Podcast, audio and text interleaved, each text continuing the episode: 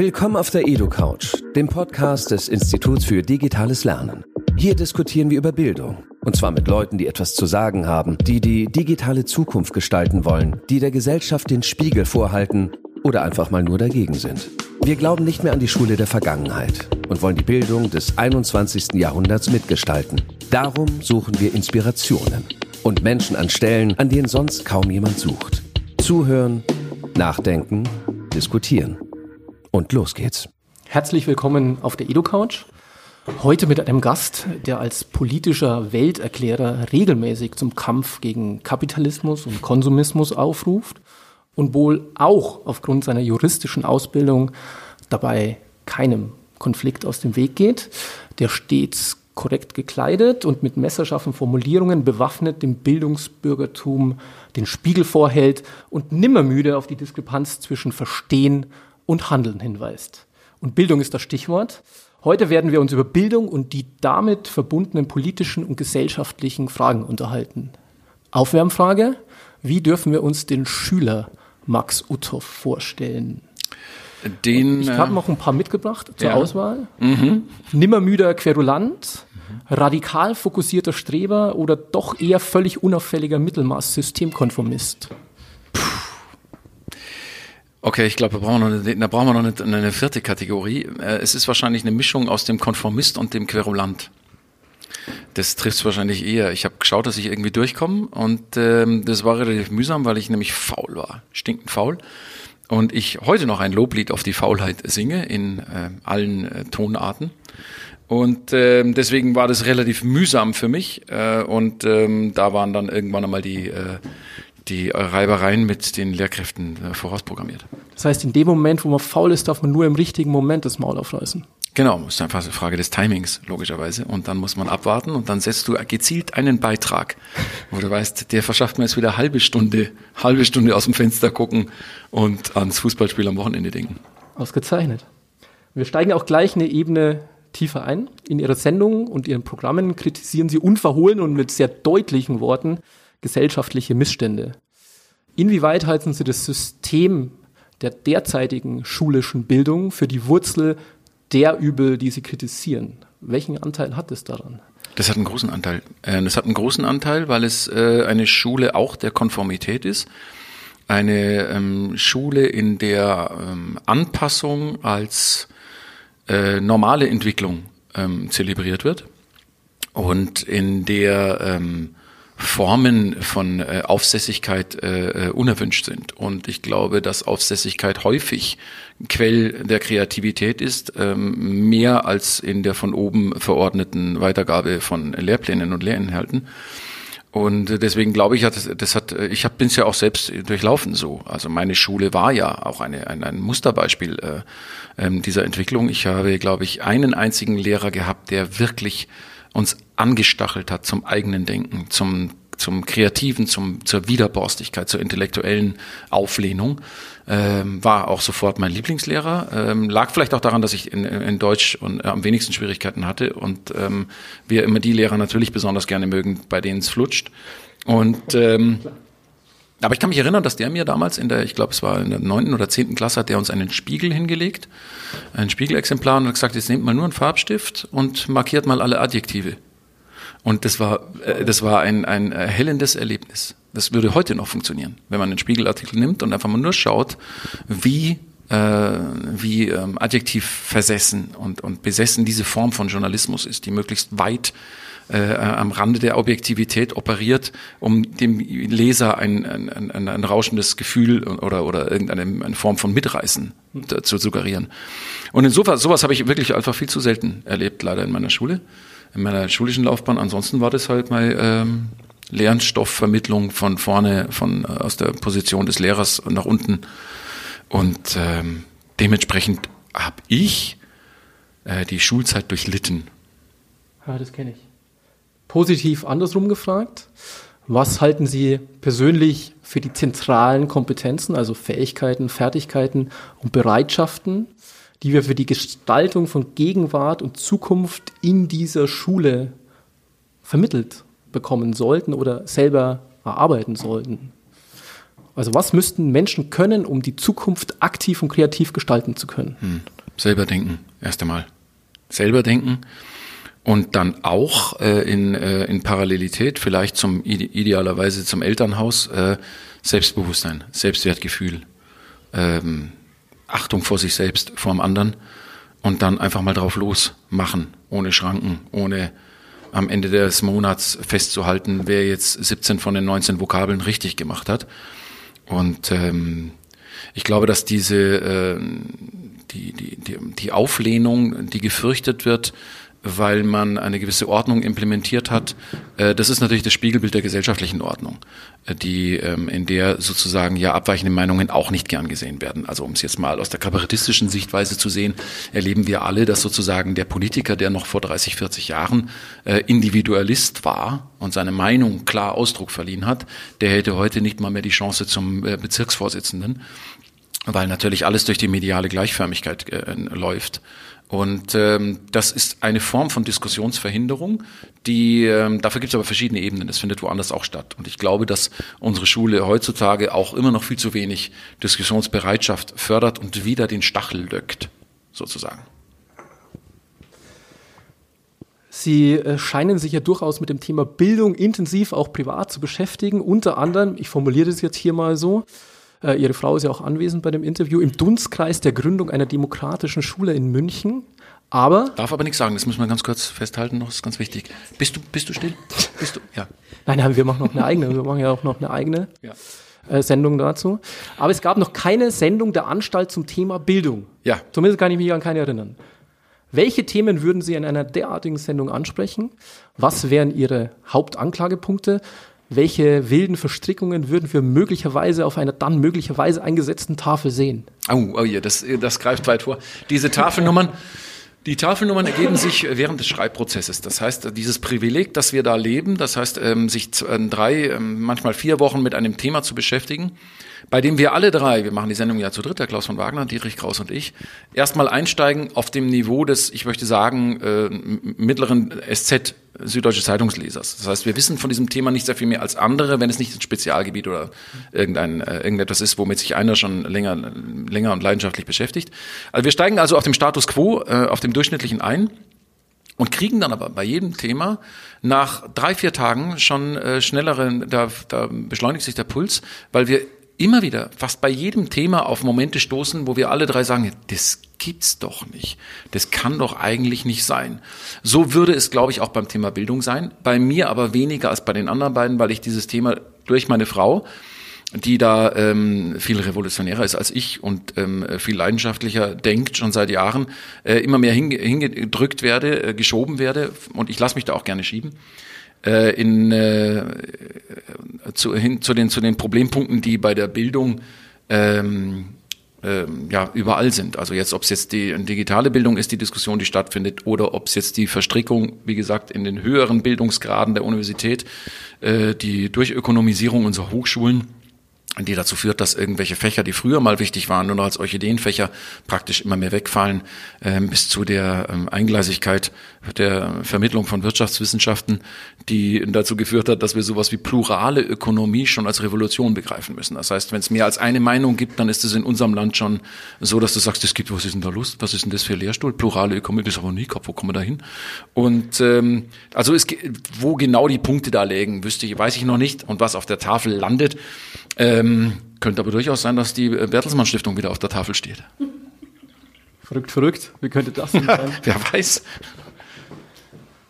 Also ich glaube, dass der ein oder andere Kultusminister ähm, durchaus ähm, das hohes Potenzial für wäre auch gut möglich, wobei ich auch schon mal ähm, scherzhaft gesagt habe, der Meinung bin ich schon auch Kultusminister, das wird man nicht freiwillig, das wird man, weil man in der ersten Ministerrunde oder in der ersten äh, Kabinettssitzung das kürzeste Streichholz gezogen hat. Wer macht das schon freiwillig? Also hm. ist ja rebellisch, ein Held, im Grunde genommen Husaren der Unwissenheit. Also nicht der, sondern das sind ja Leute, die sich todesverachtend äh, ja. gerade im Kultusbereich, gerade bei den bei Erzie Erziehung und Schule Millionen von Einzelmeinungen entgegenstellen. Als Kultusminister kannst du ja im Grunde genommen keine Entscheidung treffen, ohne dass dich nicht mindestens 30 Prozent aller Eltern hassen von heute auf morgen. Das ist ja schon, das muss man auch mögen. Ich glaube, ehrlich gesagt, das musst du, das, darauf musst du es vielleicht auch anlegen. Also ich glaube, wer das freiwillig macht, der vielleicht steht der auch ein bisschen drauf. Ich weiß es nicht. Mhm. Ein weiteres Thema, das ich sehe, dass sie immer irgendwie umtreibt, ist das Thema der menschlichen Ängste oder der Angst. Was ist der Haupttreiber von Angst in Schule? Inwiefern ist Angst möglicherweise sogar integraler Bestandteil der schulischen Anstalt? Mhm. Das ist ja mit Sicherheit. Äh, und das entspringt ja nur dem Konkurrenzdenken. Ich glaube, dass wir das Konkurrenzdenken der Gesellschaft eins zu eins in die Schule weitergegeben haben. Forciert durch solch einen unfassbaren historischen Blödsinn wie die PISA-Studie, ähm, ähm, wo der Herr Professor Schleicher, bei dem ich immer das Gefühl habe, jetzt rudert er dann irgendwann zurück und irgendwann nimmt man dann Begriffe wild auf und redet von Kreativität und dass man da irgendwas machen muss. Aber er war es ja, der ja auch federführend dieses System der Konkurrenz international, äh, global sozusagen verankert hat dieser unfassbare Bullshit, dass man äh, weltweit jetzt schauen muss, wie die Lesekompetenz ist und sich nicht einmal wundert, dass die am höchsten ist und immer mehr Länder in den PISA-Studien ganz vorne liegen, bei denen die Kinder eine Kindheit durchleben und ein Schulsystem, das äh, auch Professor Schleicher seinen Kindern nicht ansatzweise wünschen würde. Ähm, das finde ich dann schon, äh, also da äh, entdecke ich schon einen vorauseilenden Gehorsam gegenüber den Interessen der Wirtschaft, der mich ähm, äh, anwidert, wenn ich es mal ähm, äh, hart ausdrücken muss. Ähm, das ist äh, mit Sicherheit äh, ein Konkurrenzsystem, das wir auch alle durchlaufen haben. Das war ja bei mir damals auch schon. Diese Angst, nicht bestehen zu können in manchen Fächern. Diese grotesken äh, Ansprüche ähm, an, Menschen, äh, ähm, alle Lehrinhalte gleich beherrschen zu müssen auf einem ganz bestimmten Niveau, um als Mensch dann irgendwann mal als Erwachsener ernst genommen zu werden. Ähm, dieser Unsinn mit G9, G8, der, das heißt, dieses, das ist auch, das heißt, dass die Wirtschaft überhaupt mitredet, ähm, sagt alles über, über, über unsere Verständnis von Bildung und von Heranführung von Kindern und Jugendlichen ins Erwachsenenalter aus. Wir gehen noch mal eine Runde ins Fernsehen. Sie und Ihre Kollegen stehen ja auch für den Bildungsanspruch des Fernsehens, weil es soll ja bilden und unterhalten. Meistens sieht man eher, was auch immer das sein soll, Unterhaltung. Ähm, wie alleine fühlen Sie sich da achtmal im Jahr um 22.15 Uhr im ZDF mit einem Durchschnittsalter von über 60? Oder ist es vielleicht gar nicht so schlimm? Oder? Ähm, naja, wir haben äh, das ZDF äh, ähm, mag unsere Sendung ähm, äh, offiziell und intern tatsächlich, weil wir bei den Jugendlichen, also bei der 14- bis 29-jährigen äh, Gruppe, die aus irgendwelchen mir unerfindlichen Gründen ähm, als die Zukunft des, der Fernsehzuschauer gesehen wird, was schon eine ähm, erfrischende Fehlinterpretation der neuen Medien, glaube ich, beinhaltet. Aber bei denen stehen wir recht gut da. Das ähm, äh, ähm, freut uns auch, weil wir auch, weil wir Lehrer haben, Genau. Und die, die 60 war auch der Durchschnitt für das ZDF. ZDF-Podium, genau. Äh, da liegen wir knapp drunter wahrscheinlich. Äh, wir haben auch Lehrer, die uns, das freut uns natürlich besonders, nach den Solo-Vorstellungen und Veranstaltungen kommen und sagen, dass sie ähm, teilweise unsere Anstalten äh, eins zu eins als Lehrmaterial im Unterricht äh, zeigen und dann danach darüber diskutieren. Ähm, das ist der richtige Weg. Ob wir uns da alleine fühlen im äh, im Fernsehen mit Bildungsauftrag, glaube ich, nicht unbedingt. Äh, wir, bei uns steht er vielleicht ein bisschen mehr im Vordergrund als bei klassischer Satire. Äh, ich glaube, das, was wir machen, hat eben diese Entwicklung genommen, nicht nur einzelne Politiker aufgrund dessen, was sie gerade gesagt haben, äh, lächerlich zu machen oder, oder, oder uns drüber lustig zu machen, sondern nachzuschauen, warum, weshalb ist, sind manche Dinge so, wie sie sind. Und diese Sendung mit der Maus für Erwachsene, wie Klaus, wie Klaus die immer nennt, die wir da machen, äh, ist vielleicht da in dieser Hinsicht ein bisschen solitär im Fernsehen. Äh, aber ich finde es natürlich großartig, weil ähm, äh, je weniger äh, Konkurrenz, desto, desto, desto äh, einzigartiger erscheinen wir. Ist das, ist das übertrieben? Ich glaube, das ist wahrscheinlich äh, untertrieben. Vielleicht ist es auch ganz einfach, also es soll jetzt gar nicht despektierlich wirken, aber im Vergleich zu dessen, was sonst so ausgestrahlt ist, auch einen gewissen Qualitäts- und Bildungsanspruch tatsächlich zu formulieren. Ist es zu einfach? Mm, Sollte es schwerer sein? Glaube ich nicht unbedingt. Ich glaube, dass ähm, na, natürlich hängt es mit dem eigenen Anspruch zusammen. Was will man da machen? Wenn die heute schon nehmen zum Beispiel, die finde ich eine sehr gute Satire-Sendung ist. Ich mag die sehr gerne. Ich hab, sie haben ein schönes Tempo. Ich finde, dass das ist auf ihre Art eine, eine, eine großartige, also eine sehr gute Satire-Sendung. Machen halt was anderes als wir, weil wir das nicht machen können. Wir ähm, wir könnten, äh, wenn wir so schnelles Themenhopping machen, dann wäre das einmal im Monat für uns schwer umzusetzen, weil wir kurz vorher nicht, wann gehen wir in den Schreibprozess und wie tief kann man dann einsteigen. Äh, Olli Welke kann mit seinem Team nicht bei manchen Nummern so tief graben wie wir, weil er natürlich auch eine ganz bestimmte Taktung hat, einen ganz bestimmten Rhythmus, der sehr, sehr erfolgreich ist und äh, und mit Recht und und äh, und ähm, mit Recht erfolgreich ist und diese äh, das, was Olli Welke, das, was wir machen, könnten wir unmöglich einmal die Woche machen. das würde uns ähm, vom Manpower her völlig überfordern. Also wir sind zu dritt, machen die Sendung zu dritt, wenn wir einmal in der Woche also was wie eine Anstalt machen müssten, dann könnten das, das wäre zwei, äh, zwei Wochen lang würden wir es wahrscheinlich schaffen oder drei Wochen und dann bräuchten wir dringend Therapie. Ähm, insof was war die Frage? Ähm, ich, das, das, äh, das passiert mir häufig. Man meandert so vor sich hin, dann, äh, wenn der Gegner nicht aufpasst, ich sage jetzt mal das nicht gegenüber, sondern der Gegner nicht aufpasst, dann äh, zack, passt die Antwort nicht mehr zur Frage. Es ging darum, ob es zu einfach ist, mit qualitativ hochwertigem Fernsehen rauszustechen aus äh, dem Fernsehen, das auch in den öffentlich-rechtlichen sonst so passiert. Das, äh, das zu bejahen würde ja bedeuten, dass die anderen sich bewusst unter Wert bewegen. Ähm, das glaube ich nicht. Ich glaube, es gibt ähm, es gibt auch viele Formate, die mir gut gefallen, äh, aber ich gucke jetzt auch nicht allzu viel. Das muss ich ehrlich gestehen. Ich weiß, dass wahrscheinlich mein Arbeitgeber da jetzt im Dreieck springt, aber das ich gucke auch ZDF praktisch fast nie live, sondern wenn, dann suche ich mir in der Mediathek raus, was mir gefällt und dann gucke ich das zu einer Zeit, wo ich sage, ja. Und ich glaube, dass immer mehr Leute so Fernsehen wahrscheinlich konsumieren werden, weil man äh, gerade im Moment vielleicht eher Lust hat auf eine aktuelle Folge einer Serie, die man eben auf Netflix guckt oder was auch immer. Ja, ich habe am Dienstag tatsächlich seit langer Zeit wieder Live-Fernsehen eben die Anstalt geguckt, weil mhm. ich, ich, wollte ja gut vorbereitet sein ja. und äh, wollte dann äh, ständig pausieren. Das hat nicht funktioniert und ich war total überrascht, dass es nicht geht. Das ist, das ist schön, sehr gut. Und tatsächlich habe ich es auch live gesehen, weil, wie gesagt, die, die, äh, die, die, das ja eine Aufzeichnung war und ich es mal zu Hause sehen konnte. Und ich habe doch erstaunlicherweise festgestellt, dass ich schon zu alt und zu müde bin, um noch den idealen Rezeptionsgrad zu erreichen für so eine Sendung. Das heißt, es ist schon besser, ich schlafe mich erstmal aus und dann am Morgen nach drei Tassen Kamillentee setze ich mich hin und gucke mir das dann ganz in Ruhe in der Mediathek an, damit ich das auch verstehe, was ich da gemacht habe. Das verstehe ich. Ja. ja. Heute ist Ihre Chance. Äh, auf der Edo-Couch hören Sie nämlich tatsächlich alle zu. Lehrer, Eltern, Schulleiter, Kultusbeamte, Minister, vielleicht verirrt sich sogar mal ein Schüler zu uns. Mhm. Schüler geht es natürlich bei Bildung eigentlich nicht, ist klar. Das ist richtig. Ähm, was würden Sie denen allen gerne mal mitgeben? Oh, da, ich glaube, ich bin äh, was ich was ich was ich Leuten gerne mitgeben würde und das ähm, soll gar nicht von oben herab klingen, sondern ich befinde mich in der privilegierten Situation. Ähm, alle drei vier Wochen aus einem relativ distanzierten Blickwinkel einen Blick auf Dinge zu tun. Und ich glaube, dass das Heraustreten aus der eigenen Position etwas ist, was ich den Leuten wünschen würde. Das heißt, mal Abstand zu nehmen von dem, was man die letzten 10, 15 Jahre immer geglaubt hat und gedacht hat und versuchen, äh, ähm, mal einen anderen Blickwinkel auf diese Sache äh, zu werfen. Und ähm, und dann dran denken, wie sie es selbst in der Schule empfunden haben damals. Ich glaube, das kann sehr hilfreich sein bei den meisten Leuten, was sie da mochten, was sie nicht mochten und für wie selbstverständlich ähm, viele es halten, den Unsinn, den sie selbst durchlaufen haben, aber heute mal wie selbstverständlich weiter äh, äh zu, äh, durchzuziehen.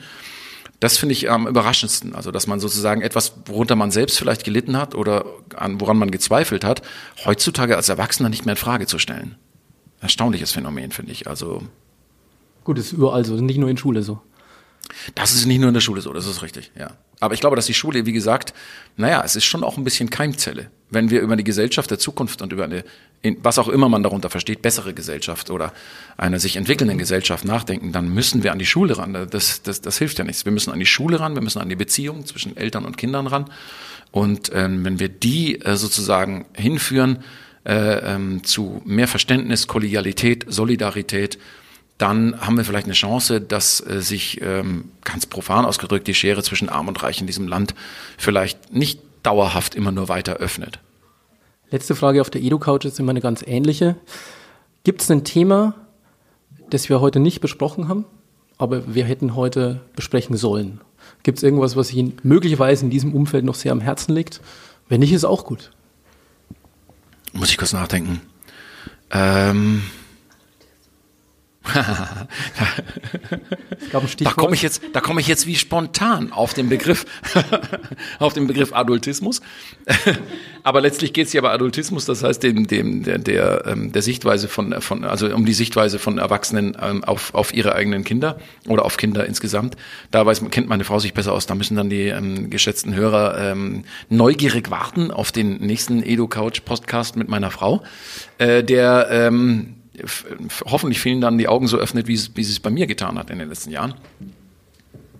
Ich glaube, dass was mich wirklich, äh, was ich wirklich gerne hätte, wäre, wenn wir Bildung möglichst weit loskoppeln von ähm, Begriffen wie Effizienz, Leistung, Konkurrenz, äh, sondern äh, uns mehr ums Menschenbild kümmern. Was für Menschen wollen wir in Zukunft in dieser Gesellschaft sehen? Und nicht befinden wir uns nicht in einem brutalen Wettkampf mit China und den asiatischen Tigerstaaten oder was auch immer. Das ist ähm, können wir den Kampf durch schnelleres Kopfrechnen gewinnen. Ja, genau. Wer, wer wird in Zukunft die Welt beherrschen, weil er in der PISA-Studie im Kopfrechnen besser abgeschnitten hat? Das ist so eine Fragestellung, die mir äh, grotesk erscheint. Grotesk ist ein wunderschönes äh, Schlusswort. Äh, ich bedanke mich fürs Gespräch. Vielen gerne. Dank. Sehr gerne.